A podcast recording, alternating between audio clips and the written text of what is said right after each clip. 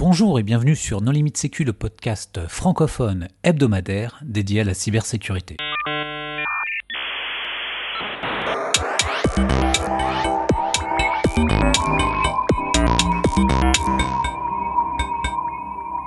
Alors, aujourd'hui, un épisode sur la recherche de compromission avec David Girard. Bonjour David. Bonjour. Et pour discuter avec lui, les contributeurs No Limit Sécu sont Hervé Schauer. Bonjour. Vladimir Collat. Bonjour. Nicolas Ruff. Bonjour. Et moi-même, Johan Hulot. Alors David, est-ce que tu veux bien te présenter rapidement? Euh, Je suis professionnel en sécurité euh, euh, basé à Montréal, mais je travaille aux États-Unis. je travaille pour Trend Micro, mais j'ai travaillé pour des entreprises dans le domaine des enquêtes et de la santé chez les militaires pendant tout près de 25 ans. Alors, David, quand on parle de recherche de compromission, en quoi ça consiste?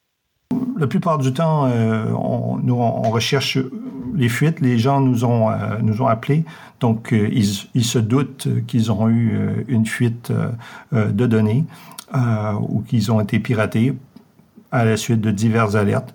Et nous, notre job, c'est d'arriver et de, de trouver l'origine de la fuite de trouver euh, l'étendue. Euh, donc c'est ce qu'on c'est ce qu'on fait. Donc on va faire de l'analyse réseau, mais aussi sur les, les endpoints, sur les serveurs et sur les équipements. Alors lors d'une de tes présentations, tu fais l'analogie de cette démarche avec la, la chasse aux lièvres. Est-ce que tu peux nous en dire plus? En fait, j'ai trouvé beaucoup d'analogies avec la chasse aux lièvres que mon grand-père m'avait enseigné quand j'étais plus petit au, au Québec. Donc, euh, c'était à peu près les, mêmes étapes que je suivais quand je, traquais euh, une attaque ciblée dans une entreprise. Euh, donc, on avait les mêmes étapes, en fait. mon, grand-père me dit toujours que, en fait, les lièvres avaient toujours les mêmes habitudes. Ils passaient toujours dans les mêmes chemins et ils allaient toujours vers, la nourriture. Alors, je me, suis, je me suis dit, je vais trouver les chemins que les attaquants prennent toujours. Et, euh, et, la nourriture, pour eux, c'est euh, carrément les données, car ils veulent voler les données ou, ou saboter les données, ou les systèmes critiques de l'entreprise. Donc, j'ai pris cette méthode-là et j'ai obtenu beaucoup plus de succès que, que certains collègues qui se concentraient sur le périmètre.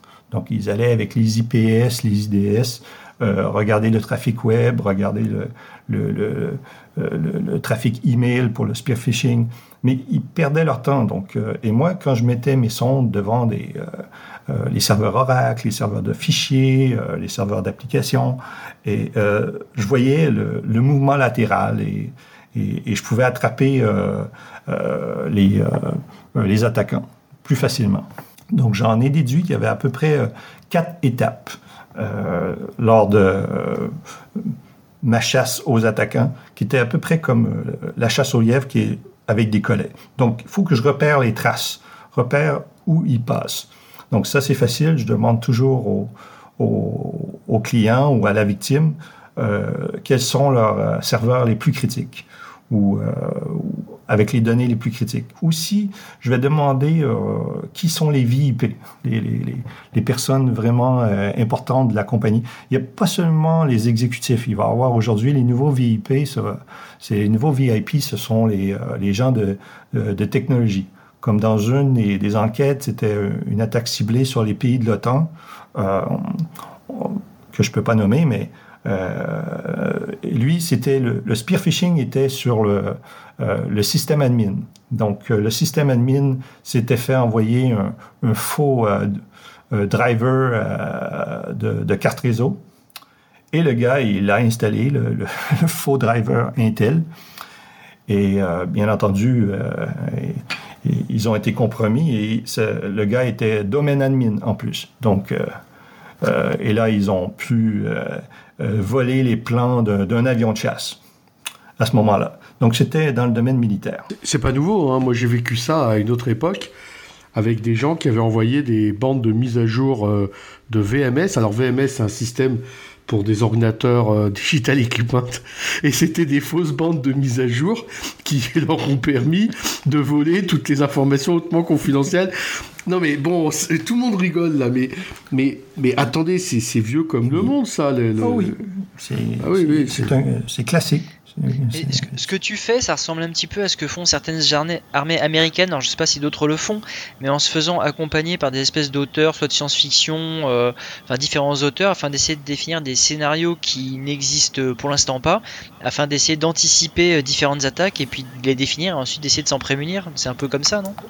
Oui, on, faisait ça dans, euh, dans un de mes précédents emplois. on créait ces scénarios-là mais on était, euh, on faisait partie aussi du Red Team, donc euh, l'équipe, euh, on faisait des tests de pénétration à cette époque. Donc, avant que je tombe dans le forensic, j'étais dans l'équipe de, de pen testing. Et d'ailleurs, ça m'a beaucoup aidé dans mon, dans mon métier de, de forensic, car je pense toujours où où je ferais, ou comment je ferais pour euh, attaquer ce réseau-là. Et là, je vois les trous, et c'est là que je vais collecter les évidences, c'est là que je vais collecter les preuves. Euh, et c'est un peu ça qui manque à certaines euh, personnes qui vont suivre bête et méchant le, le, guide d'installation du produit ABC. Et le produit dit Ah, va connecter la sonde devant le réseau Internet. Ben, ça, c'est con, parce que Aujourd'hui, il faut que tu penses que l'attaquant est déjà rendu à l'intérieur. Il n'a pas passé par ton, ton filtreur web. il a infecté un, laptop qui était sur, à l'hôtel. Et, euh, et, là, il revient. Et là, la première chose qu'il fait, il veut faire un lateral movement. Il va scanner, il va trouver les serveurs de fichiers, les serveurs de base de données. Et c'est ça l'objectif. Donc, c'est ça qu'il faut protéger. Et, j'ai eu pas mal de succès. Donc, j'identifie, la première étape, j'identifie euh, les, euh, les trails, comme on dit en anglais, ou euh, les chemins qui, qui, vont être utilisés par les... par les lièvres pour trouver la nourriture, donc par les attaquants pour trouver les données. On va identifier le, le, le, meilleur endroit pour placer le, collet. C'est des fils de métaux, des fils de cuivre qu'on utilise pour attraper les lièvres. Donc, moi, ça va être pour mettre mon, mon span port ou le, le tap euh, pour taper le réseau, comme on dit au Québec. Et puis, euh, ensuite, l'étape 3, je vais installer euh, le, le, piège et le camoufler. Okay? Donc, pour pas qu'il soit facilement trouvé par l'attaquant. et la quatrième étape, ben, je vais visiter mes pièges de façon journalière. Euh, pour collecter euh, euh, mes, mes, prises, mais aussi pour ajuster mes pièges. pour voir si des fois il va falloir changer l'endroit, de changer le, tap, changer le span port, monitorer un, nouveau, un nouveau serveur qu'on qu'on connaissait pas. Donc c'est aussi simple que ça. J'ai une petite expérience de la chasse, mais il me semble que quand on attrape les lièvres, euh, on, leur, euh, on les éventre, on leur enlève la bile et on les dépèce, non? Qu'est-ce que tu fais avec les attaquants une fois que tu les as détectés? Non, non, mais là, ce qu'ils détectent, c'est des indicateurs de compromission, c'est pas des individus. Et donc, euh, effectivement, ils dépècent et ils enlèvent la bile de l'œil aussi. Oui. Bah, en fait, on, on, va faire de l'attribution aussi. Euh, donc, avec tous euh, les éléments, on va les comparer avec euh, euh différents euh, thread feed ou sources de, de renseignements qu'on a de différents vendeurs ou en open source pour essayer de trouver l'origine. Parce que souvent, une des questions, la première question qu'on nous pose, est-ce que ça vient de l'intérieur? Est-ce que ça vient des Chinois? Est-ce que ça vient de, euh, des Russes? Euh, c'est très populaire en Amérique de ce temps-ci. Euh, plus que chinois. L'année dernière, c'était les Chinois, maintenant, c'est les Russes. non, non, il y, a, y a aussi les Coréens, les Coréens du Nord. Hein. Parce que Obama nous a expliqué que Sony, c'est les Coréens du Nord. Hein. Bon, oui, mais ça, c'était il y a À la rigueur, la Banque du Bangladesh, mais Sony, euh, personne n'y a cru. Hein. Oui, effectivement. Euh, euh, donc, ça dépend aussi de quel pays on, est. Euh, quand des fois, je fais des cas au Canada, ben, les attaques, des fois, ils viennent de, différents attaquants.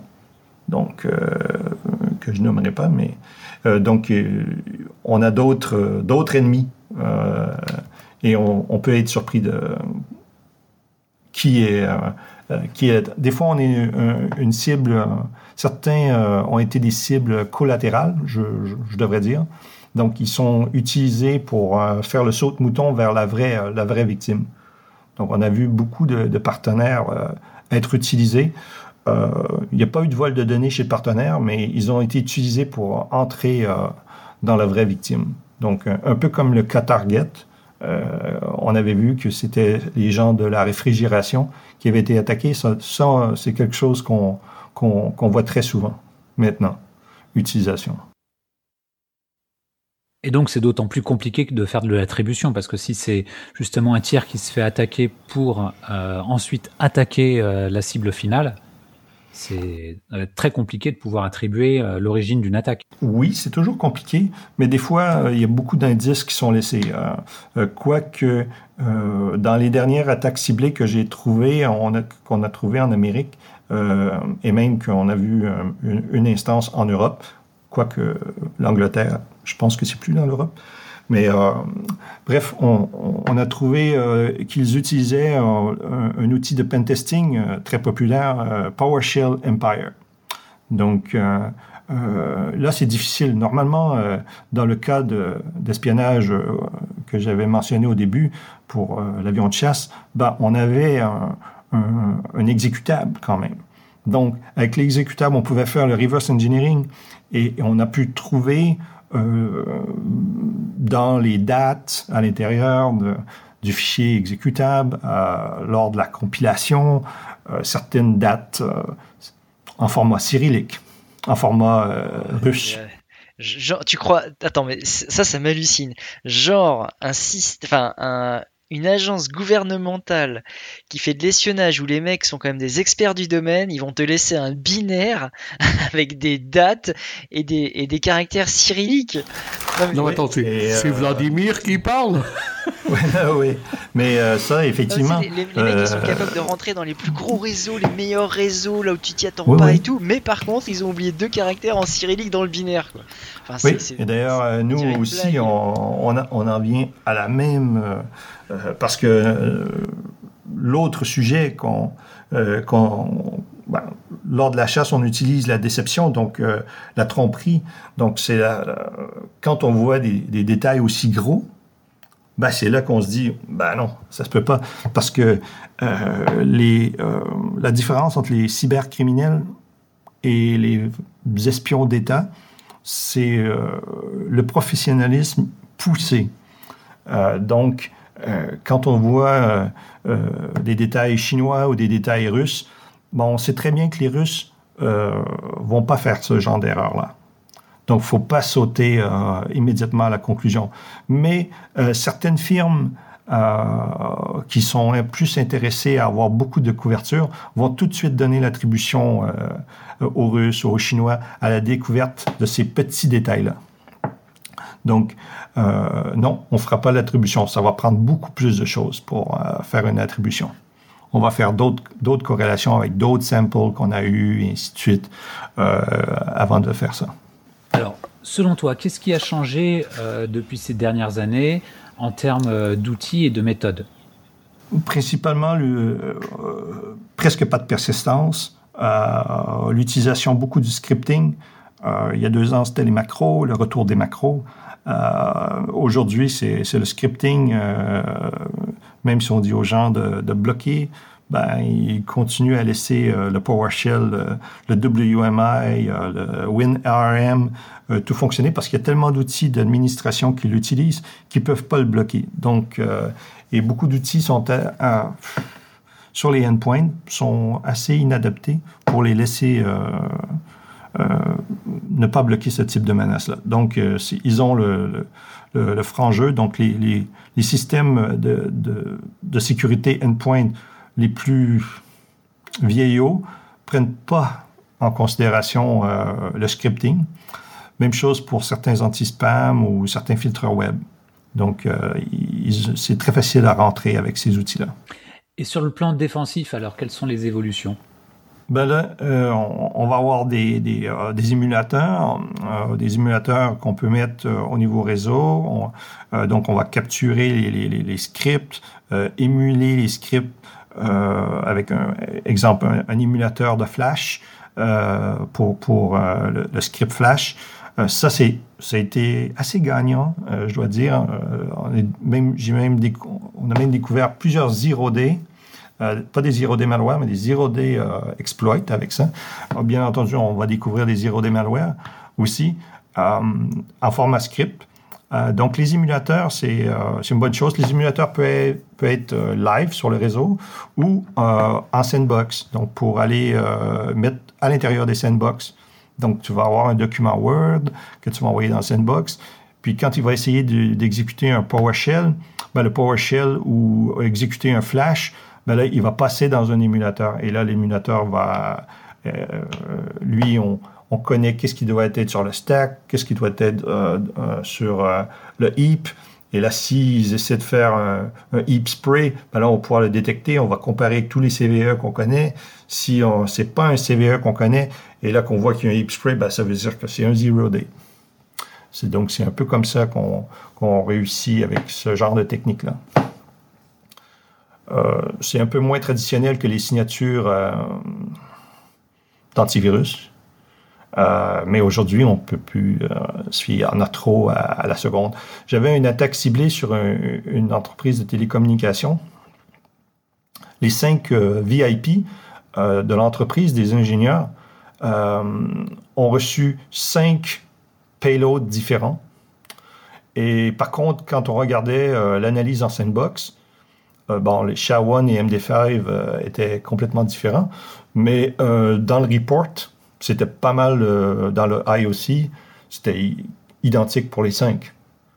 Donc, il n'y a pas un payload qui, qui, qui, est identique aujourd'hui quand on les voit. C'est très rare qu'on va voir le même. D'ailleurs, c'est pour ça que c'est con, c'est presque con de faire du, du hunting sur des SHA-1 ou des MD5, parce que il faudrait que tu sois vraiment chanceux pour tomber dessus parce qu'il change un bit et, et voilà. Bah, là, je suis pas forcément d'accord parce que l'intérêt c'est justement d'avoir des condensats de, de tout est binaire, c'est que quand tu as un nouveau condensat, déjà ça te lève une alerte. Il y a cet intérêt aussi. Oui, mais c'est pour ceux qui font euh, du, euh, du IAM, Integrity Monitoring, ils vont voir, oh, j'ai un nouveau.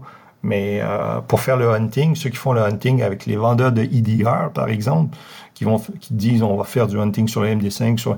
non, es mieux faire ça sur d'autres IOC, euh, comme les IP, les URL, ou euh, donc tu vas trouver les process qui ont toujours le, mutex ou ces choses-là. Mais si tu cherches sur le, MD5 des fichiers, ça c'est rare que, tu vas avoir un retour positif. Malheureusement c'est pour ça que là, c'est l'inverse. Là, c'est l'idée, c'est pas de chercher un retour positif, c'est au contraire d'avoir une base, une espèce de whitelist euh, de condensat, de hash, et à partir de ça, tu es capable au moins de lever une alerte quand tu as un élément qui n'est pas euh, dans cette liste. Ça te permet de qualifier après, tu euh, regardes, et puis tu le rajoutes à ta whitelist éventuellement si nécessaire. Là, tu risques d'en avoir énormément. Ah oui, mais après, tu as des bases existantes. Tu as, le NIST qui te fournit une base avec quelques quelques euh, millions, je crois que tu as 20 ou 30 millions de hash. Toi, dans une entreprise, tu quand même pas 40 milliards d'applications. Enfin, les applications, c'est toujours les mêmes, elles sont connues. Donc, tu peux facilement gérer euh, les hash de toutes tes applications. Hein. Oui, mais là, c'est différent. Là. Il faut qu'on envoie un, processus d'énumération. Il faut énumérer tous les hashes euh, de certains types de fichiers sur la victime et la comparer avec le référentiel du NIST, oui, qu'on connaît bien. Euh, et alors là, c'est différent que faire le hunting sur euh, des, des, MD5 ou des, des SHA-1 différents euh, ou précis. Donc c'est un peu. Euh, c'est pour ça qu'on s'en va vers des d'autres algorithmes comme le TLSH, qui est un peu comme le SSD mais un peu mieux. donc. Tu peux expliciter? Ben, le, le TLSH, c'est un peu comme SSD, c'est on, on, peut euh, déterminer que le fichier est à 95% pareil d'une variante qu'on a, qu'on a déjà trouvée. parce que c'est souvent ça le cas. Donc, s'ils ont changé un bit ou deux bits pour pouvoir évader la recherche par MD5 ou SHA-1 classique, euh, ben au moins avec ça, on va pouvoir savoir que on, on, a quand même un hit, on a quand même trouvé euh, euh, quelque chose qui est similaire. sur les file injectors, ça ça va nous donner beaucoup de faux positifs. Mais pour ceux qui sont, qui sont pas des file injectors, qui sont des nouveaux payloads, ben là, ça va nous donner les payloads similaires. Donc ça, c'est ça, c'est bien. Ça permet de catégoriser des familles de malware ou des choses comme ça Oui. Ah là, ça nous permet de faire l'attribution du nom. Pas, pas de, l'auteur, mais du nom. Parce que c'est souvent ce que les clients nous demandent. C'est quoi le nom? C'est quoi la famille? Donc, euh, euh, ça, ça va nous permettre de, par rapport à tous ceux qu'on a fait comme reverse engineering, surtout si on est une, grosse compagnie, une grosse base de données, ben, on peut à ce moment-là euh, vraiment attribuer à la même famille mais une nouvelle variante.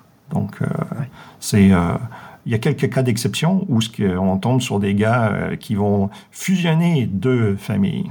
Et alors par contre, qu'est-ce que ça apporte de plus par, par rapport à SSDIP SSD va être bien pour tout ce qui est binaire, mais quand tu tombes dans, le, dans les Word documents, ces choses-là, les documents Office, c'est un peu moins efficace. Donc, on a, euh, euh, avec euh, TLSH, on a trouvé qu'on on était aussi efficace aussi avec des, des documents. Donc, c'est bien. Donc, ça, c'est. Tu veux dire des, des, scripts PowerShell, des VBS, des trucs comme ça aussi ou Oui, oui, oui. Et avec ce type d'algorithme, on se fout pas mal que ce soit du texte ou du binaire. Donc, c'est pour ça que c'est gratuit. On peut, tu peux aller sur GitHub et, puis euh, euh, télécharger une version Java, une version euh, Python. c'est bien mieux Python, by the way. donc, donc nous, on, bah, on, on, utilise Python dans presque tout. Hein.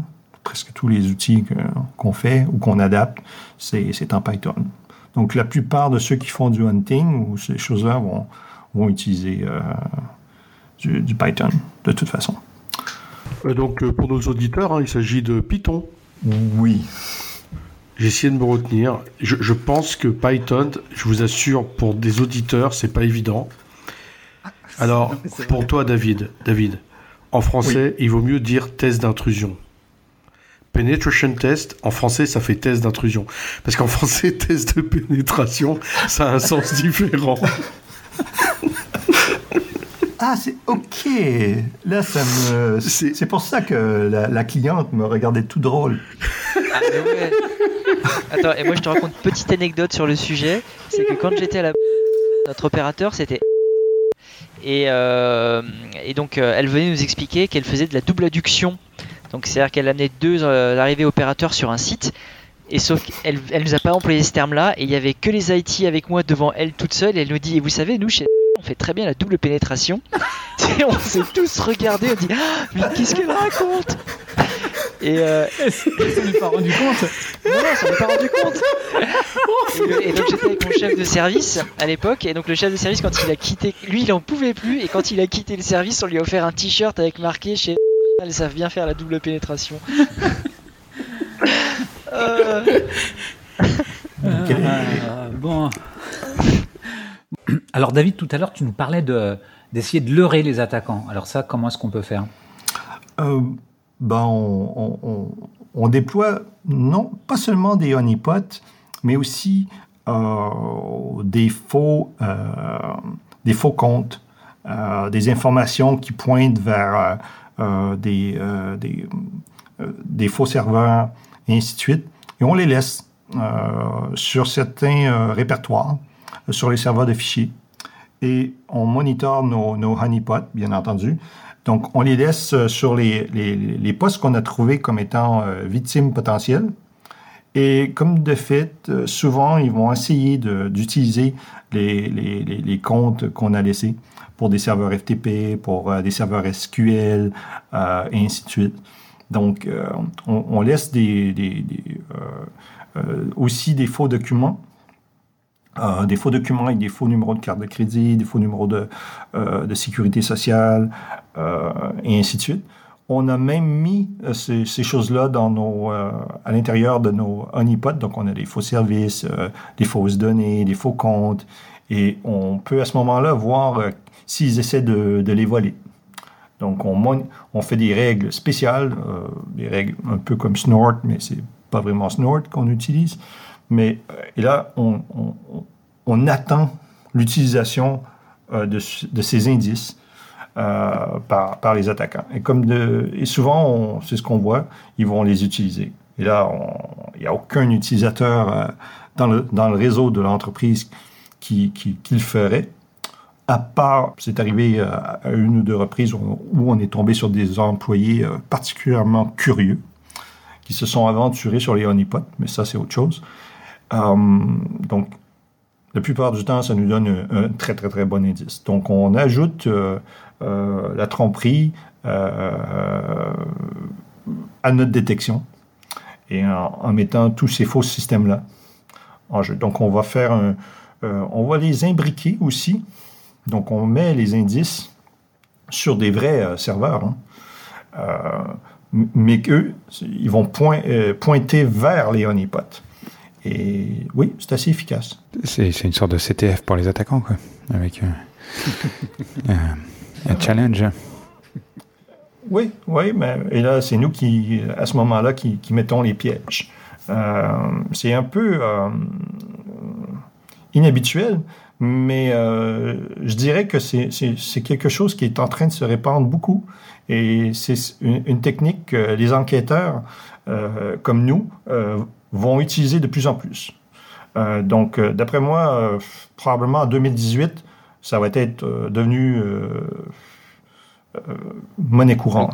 Le grand, il n'y a pas des législations qui limitent ça? Ah Oui.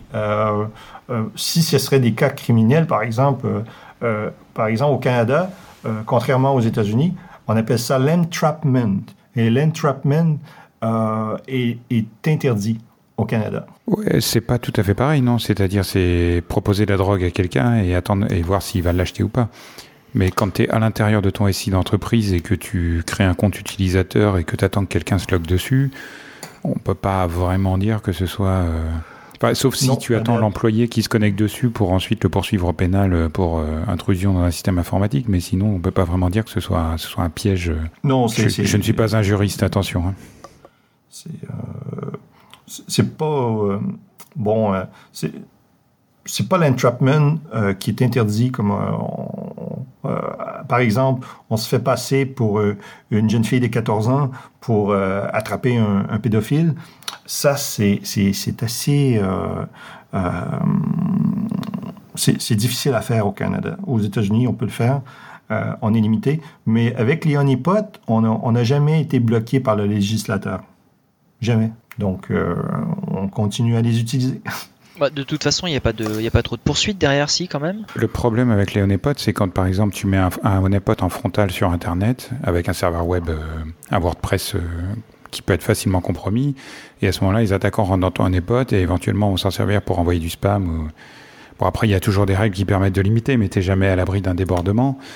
Et voilà, après, si le, gars qui s'est fait attaquer depuis ton système euh, décide que c'est toi le responsable, ça, peut, ça peut déraper. Quoi. Oui, ben nous, euh, ça peut pas arriver parce que tous nos honeypots et toutes nos sondes sont à l'intérieur du réseau, sont dans les segments des serveurs. Donc, si tu es rendu là, c'est que tu n'avais pas d'affaire d'être rendu là. Donc, déjà, tout en partant. Donc, euh, euh, c'est pas normal que tu sois dans le segment réseau du data center de, de la banque, de la première banque de, du pays.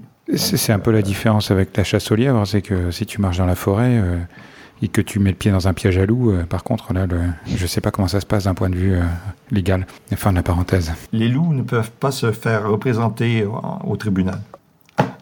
Non, mais celui qui s'est fait couper la jambe par un piège à loup peut poursuivre le, trappeur en disant Mais qu'est-ce que vous avez fait? Qu'est-ce que vous avez fait dans cette, forêt publique? Bah oui, okay, ah, ok, oui. Mais sauf que la forêt, elle est privée. Là. Oui, puisque c'est un réseau privé. Par contre, vous n'avez jamais eu de. Ah, pardon, excuse-moi, vas-y, Nico, continue, désolé. Non, mais c'était juste, voilà, c'est la fin. L'analogie s'arrête là, euh, effectivement. Euh, c'est plutôt, on n'est plus tout à fait dans le cas de la, chasse aux attaquants, on n'est pas tout à fait la chasse aux lièvres, puisque tu peux.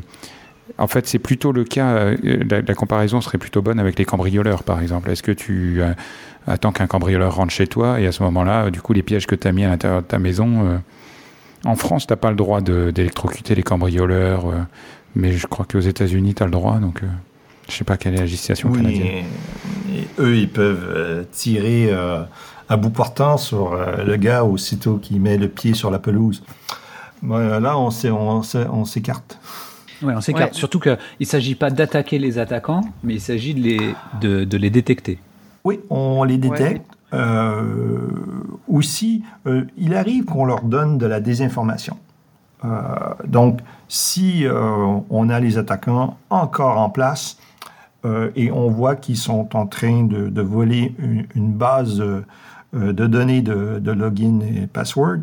Donc là, euh, il est arrivé dans certains mandats que on a injecté 10 000 faux comptes dans la base de données que l'on a réservé à l'attaquant. Donc l'attaquant est, parti avec une base de données vraiment corrompue. Donc, il pouvait plus rien à faire avec. C'était, euh, il pouvait plus déterminer les bons comptes des mauvais. Donc, euh, ça vous est jamais arrivé de vous faire euh, dépasser en fait sur ce type d'exercice je, prends, je prends un cas qui est un peu presque une, excessif, mais par exemple sur un honeypot où le hacker arrive à, donc je sais pas à prendre à élever ses privilèges, à être admin ou route et euh, dispose d'une vulnérabilité, supposons que ce soit une VM d'élévation, enfin de d'évasion de la VM, sortent de la VM, prennent le contrôle de l'hyperviseur et euh, là c'est une autre histoire. Euh, non, j'ai pas vu de, contrôle de l'hyperviseur. Tout ce que j'ai vu c'est ah, ah bien essayé. Ah oui d'accord. Ça. On, peut pas quand même, on peut quand même pas prendre les attaquants pour des idiots. Enfin, je veux dire, ils lisent tous les white papers que publient les différents éditeurs. Ils se font avoir une fois. Je veux dire, euh, les attaquants sont, sont, adaptatifs. Donc en fait, quand on leur tend un piège, ils se font avoir une fois. Euh, le gars qui est parti avec ses 10 000 faux comptes et qui a essayé de se connecter un par un, qui a vu qu'ils étaient tous faux, je pense que la prochaine fois qu'il va revenir, euh, il, fera un peu plus attention et on risque de, pas de, de ne pas l'avoir avec la même technique c'est le cas pour les lièvres aussi. Hein. quand on essaye de, enfin, les lièvres peut-être pas, mais les blaireaux, euh, quand on essaye de les avoir sur une sortie, euh, ils sortent pas, enfin, ils, ne ressortent plus jamais par ce trou et ils sortent par un autre. Oui, le lièvre, lui, il est mort, donc il euh, il peut pas recommencer. Mais mais c'est aussi le cas de certains hackers russes. S'ils se trompent, ils peuvent, ils peuvent en mourir. Donc, donc ouais, c'est euh, le, sens de ma question, c'est vous déployez toutes ces techniques euh, en 2018, donc ce sera l'année du honeypot apparemment. Mais euh, est-ce que il y a des études sur les réactions? Oui, alors les, oui, les honey tokens et autres. Est-ce qu'il y a des études sur l'adaptation des, des, attaquants aux, aux, mesures de détection est-ce qu'on a un retour euh, sur euh, leur naïveté ou la, vitesse avec laquelle ils lisent les papiers ou ils, téléchargent des outils sur hmm. GitHub pour les contourner? Euh, Non, malheureusement, j'ai pas vu beaucoup de papiers là-dessus. même que au niveau des attaquants, il y en a qui ont fait des tests, mais sur qui ont fait des tests de honeypot et de déception dans un catch de flag, dans un CTF. Donc, euh, ils, ont, au lieu de tester sur des attaquants, euh, euh, bon, des criminels, ils ont testé sur des, des pentesters. Et ça s'est avéré, selon un papier que j'ai vu cet été à DEFCON, ça s'est avéré assez facile.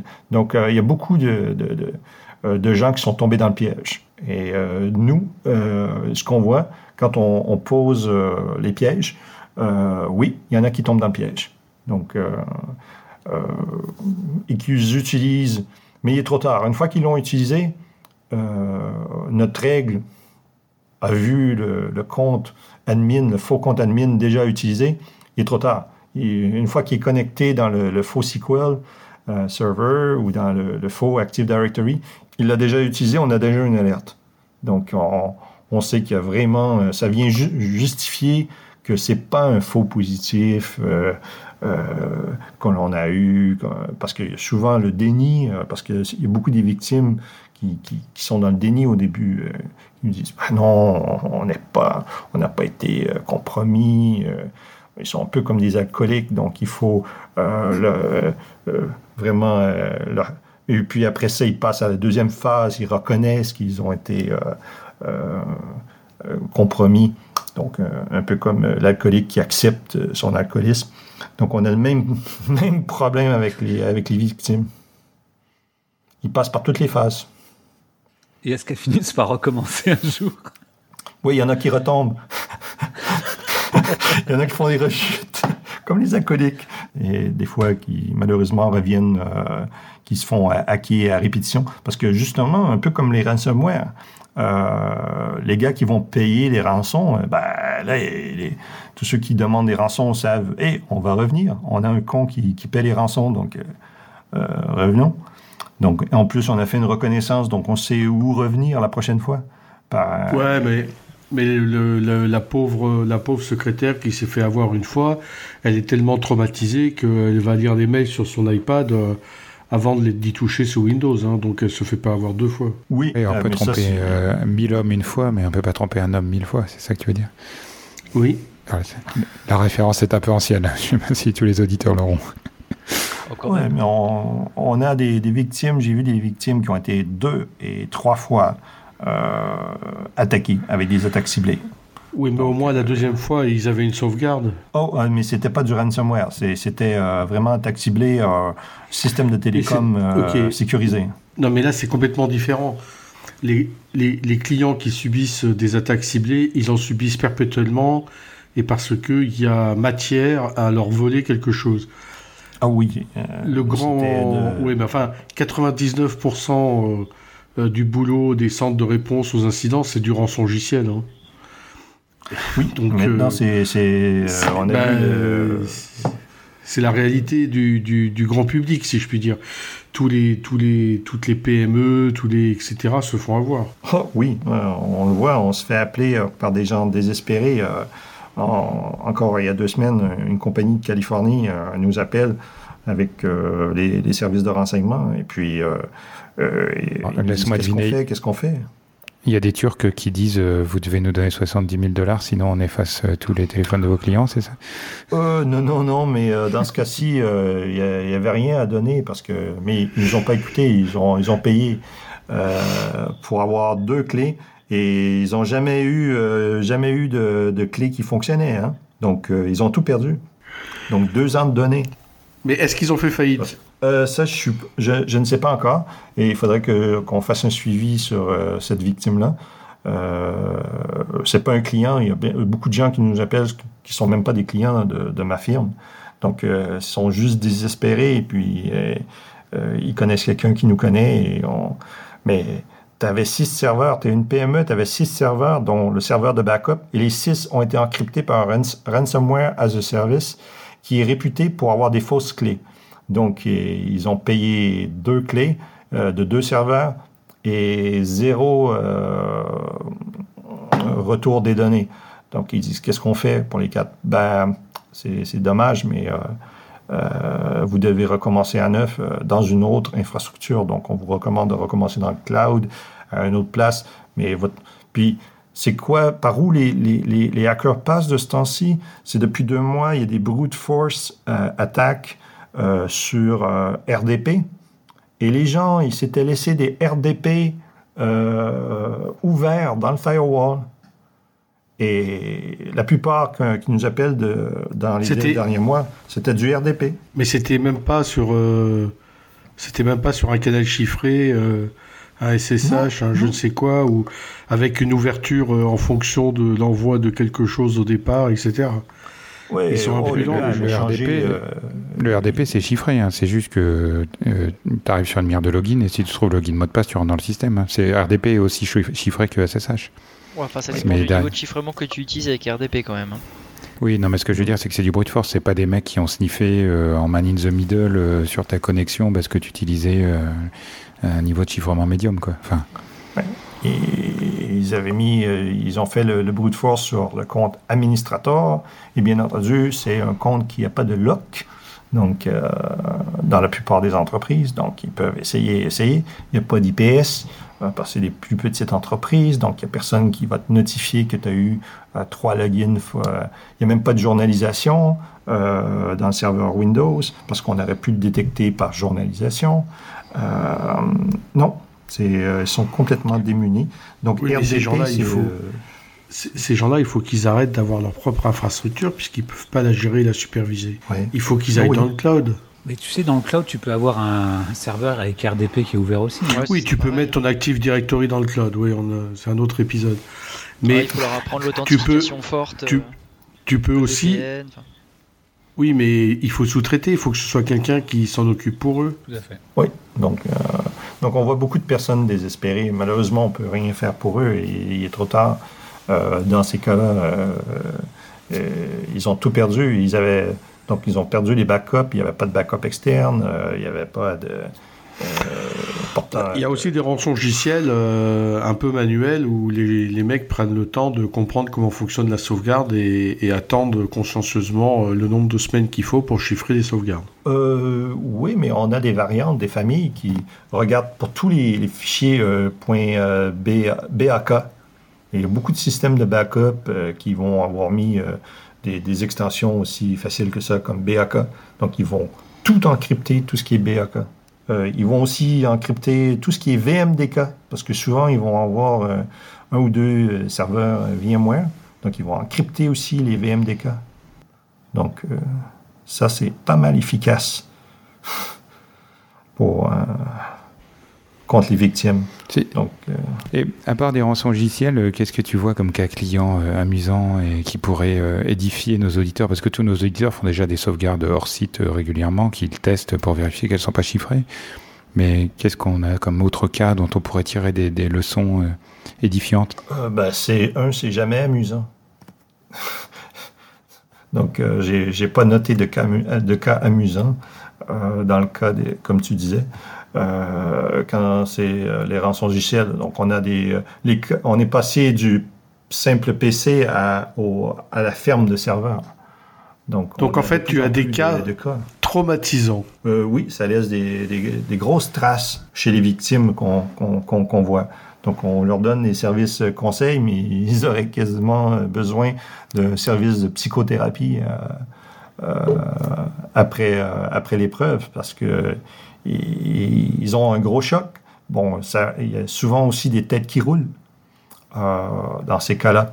Donc, euh, les gars de TI, euh, le gars des backups, ça, j'ai vu ça à quelques reprises parce que il y en a qui nous disent OK, on va faire une restauration des données. et là, ils s'aperçoivent qu'ils n'avaient pas testé pendant des années le système de backup ou qu'ils n'avaient pas mis à jour. Donc, ils avaient euh, huit nouveaux serveurs, mais ils n'avaient pas acheté les licences pour les huit nouveaux serveurs critiques. Donc, ils n'ont pas pris en backup les huit nouveaux serveurs. Donc, il, y a un réveil assez brutal lors d'une attaque de rançon logiciel. Euh, parce qu'on s'aperçoit que euh, nos procédures de, de backup étaient vraiment inefficientes. C'est fou quand même, parce qu'on dirait des problèmes d'exploitation des années 2000. Euh, non, non, des années 80 euh, et 90. Hein. Moi, j'ai des bonnes anecdotes avec, euh, avec, un CRC défectueux. Non, mais moi, j'ai des bonnes anecdotes avec le, le, métro de Montréal à l'époque, à l'époque, bon, à mon époque, où il y avait encore les bogies qui effaçaient consciencieusement les supports magnétiques. Bon, bah, le nombre de gens qui testaient pas les supports magnétiques après leur stockage un peu lointain, eh ben, quick, les bandes étaient illisibles. Que le, les effets, euh, le champ magnétique induit par le passage du train effaçait les bandes, c'est ça? Non, c'est le moteur euh, qui effaçait la bande. Donc si tu étais assis euh, au-dessus mm. du moteur, ça effaçait les supports magnétiques. Bon, ça a été corrigé depuis, hein, parce que tu penses le nombre de gens qui ont perdu leurs cassettes. Enfin, à l'époque, c'était des, c'était l'époque des cassettes. Ils sont passés au moteur diesel, tu veux dire? Non, c'est toujours électrique. Je te confirme. Non, mais il y a eu d'autres exemples horribles avec euh, les premiers systèmes de chauffage de siège. le mec qui va mettre la, bande de sauvegarde dans son coffre chez lui, qui la pose sur le siège passager. Et le jour où il y a besoin de la sauvegarde, bah, elles sont illisibles parce qu'elles avaient été testées après être réalisées, mais pas après être passées au coffre, donc pas après être passées sur le siège chauffant avec un système d'induction électromagnétique pour chauffer le siège qui effaçait consciencieusement la bande. On en revient à la problème de procédure. Il faut tester le recouvrement après avoir, avoir fait toute la procédure, typiquement d'avoir été mis dans un coffre euh, externe en dehors de l'entreprise. Ouais, mais c'est toujours le même problème. Hein. C'est ce qui manque. D'ailleurs, euh, si euh, je voudrais retourner au domaine des audits, j'irais dans le domaine des audits de backup. je pense que je ferais beaucoup d'argent de ce temps-ci avec les ransomware. Bon, là, on s'est un peu éloigné des IOC. Est-ce hein. que, est que, oui, est que, tu vois d'autres choses à, à apporter, David? Euh, non, c'est pas mal tout. Euh, on, a expliqué euh, le processus en quatre étapes pour mieux trouver les compromissions. Donc, on, se place devant les actifs critiques et où souvent on va mettre des pièges avec des honeypots et autres, et puis on, on, a plus de succès que rester au périmètre. Hervé, le mot de la fin? Eh bien, je pense qu'il fallait bien qu'un jour euh, la détection d'intrusion euh, fasse mieux, aille beaucoup plus loin. Donc, euh, la recherche de menaces avec toutes ces techniques pour pouvoir trouver les indicateurs de compromission, ben voilà, aujourd'hui tout le monde doit s'en servir, doit y passer, doit avoir ça sur son réseau et profiter de toutes les techniques que de nombreux éditeurs de logiciels nous proposent. Bon, bien David, un grand merci euh, pour ta participation à cet épisode. Chers auditeurs, nous espérons que cet épisode vous aura intéressé et nous vous donnons rendez-vous la semaine prochaine pour un nouveau podcast. Au revoir. Au revoir. Au revoir. Au revoir.